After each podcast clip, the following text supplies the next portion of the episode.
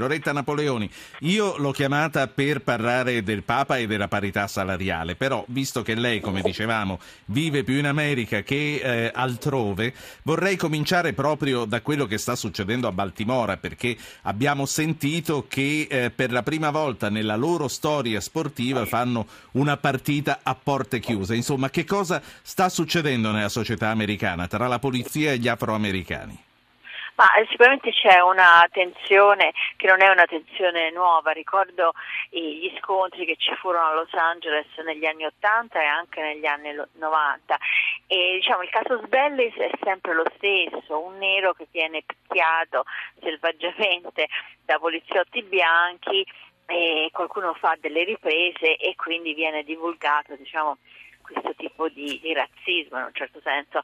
Certo, questo non è eh, un, eh, in un certo senso non è un problema diciamo, sì. generalizzato al massimo e ci sono anche dei poliziotti neri, però sicuramente c'è stato un peggioramento, anzi un aumento direi di questo tipo di incidenti e in una nazione governata dal primo presidente nero invece di migliorare... Eh, non è infatti che qui, che qui si stessero aspettando qualche cosa di più da un presidente nero?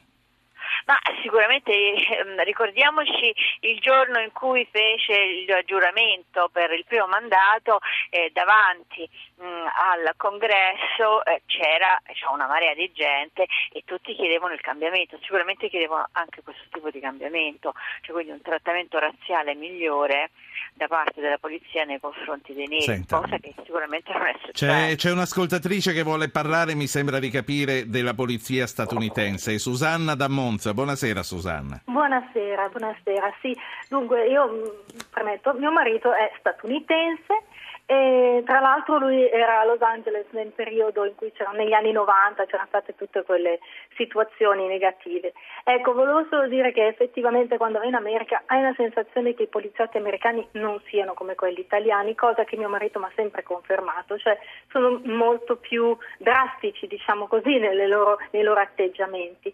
Tanto che hanno anche un modo di dire che è suicidal by cops quindi quando sì. una persona vuole suicidarsi, ogni tanto può anche dire adesso mi metto a fare il matto finché qualche poliziotto poi, poi anche noi abbiamo avuto i problemi nostri, esatto, eh, come sa esatto. Genova. No, no, no, per Però carità, per carità, è un'altra, non, è, quello la è un'altra cosa. Cioè, Grazie Intendo Susa- dire che hanno, hanno un atteggiamento eh, cioè forse anche quello, sì. no? Magari Susanna, che, grazie. si lascia andare le cose troppo. Loretta Napoleone, sono, eh, Loretta Napoleoni sono davvero poco friendly.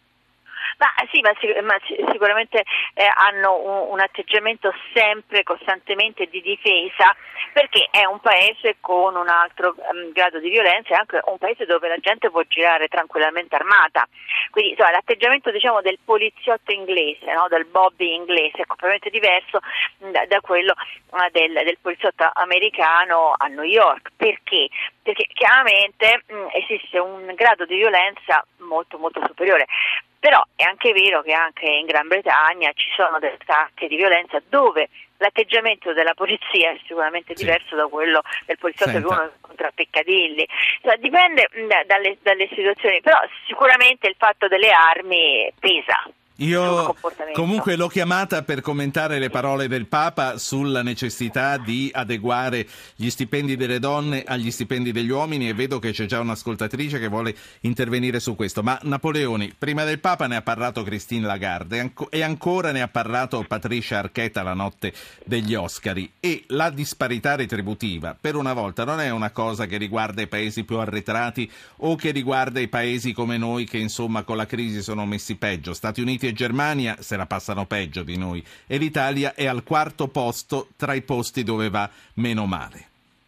Ma certo, il problema è, oh, non è un problema eh, relazionato so- solamente alla società, che chiaramente è, una società improntata al, al maschile e che sta cambiando, è anche un problema delle donne, cioè le donne quando negoziano per avere un lavoro lo fanno in un modo diverso da quello degli uomini. Questi sono stati, sono stati degli studi interessantissimi fatti negli ultimi dieci anni, nei quali si dimostra che gli uomini eh, cercano sempre di alzare i propri salari Mentre invece le donne sono ben contente di ricevere un lavoro perché le sembra che sia una cosa fantastica, cioè, eh, eh, ci vuole anche un po' più di Sentiamo, e anche di sicurezza da parte Sentiamo la testimonianza di una donna del nostro pubblico, tra l'altro stasera sono, sono in due e già questa è una cosa che mi fa piacere. Marina da Bologna, buonasera.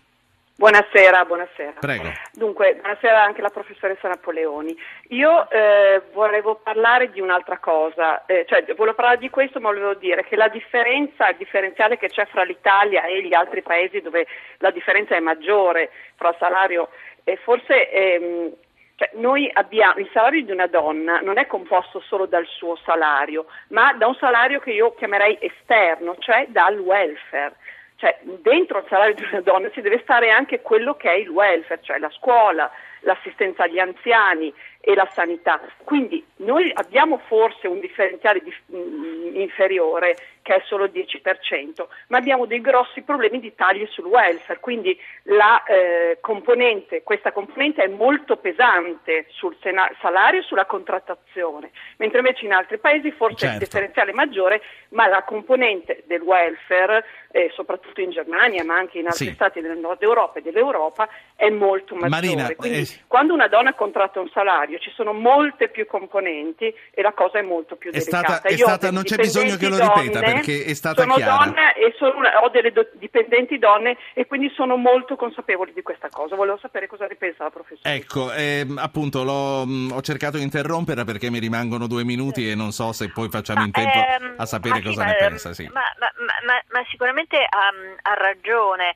Eh, prendiamo per esempio la Germania. Mm, in Germania eh, esistono de- delle leggi che facilitano le donne ehm, nel, nella cura per esempio degli anziani, eh, per cui è possibile magari scegliere un part time proprio per curare i propri genitori e poi si viene retribuita una parte diciamo, dell'attività dedicata ai genitori da parte dello Stato. È chiaro che questo fa parte del, del pacchetto direi de, della donna che lavora, che chiaramente noi non abbiamo. Eh, si, però diciamo che ci sono paesi molto avanzati da questo punto di vista, eh, noi ancora dobbiamo fare molta strada, cioè da noi ancora le donne guadagnano nettamente di meno degli uomini, sembra sì. il 25%, dipende poi la, la media internazionale è del 16,4%.